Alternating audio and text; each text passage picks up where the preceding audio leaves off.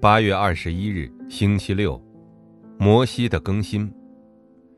申命记一章9到18节，惟愿耶和华你们列祖的神使你们比如今更多谦卑，照他所应许你们的话赐福于你们。阿们。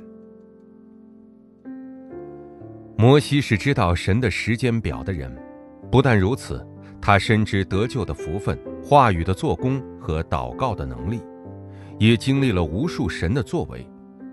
这其中，摩西所领受的最高的应允就是更新。摩西做了哪些更新呢？一、根源性的更新。摩西的人生就是不断持续的更新。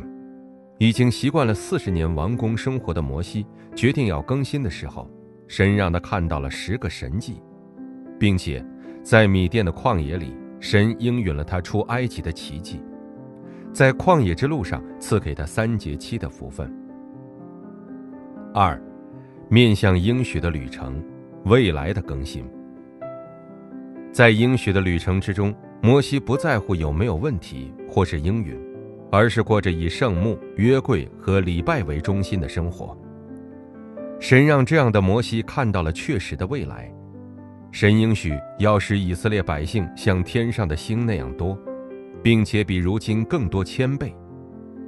摩西向神献上感谢，并立了首领，帮助以色列百姓准备进入迦南。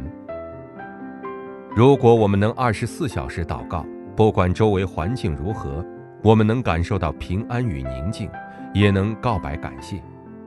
不是勉强，而是自然会产生属灵的更新。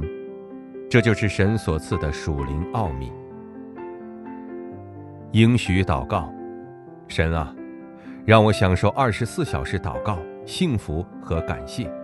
奉耶稣基督之名祷告，阿们。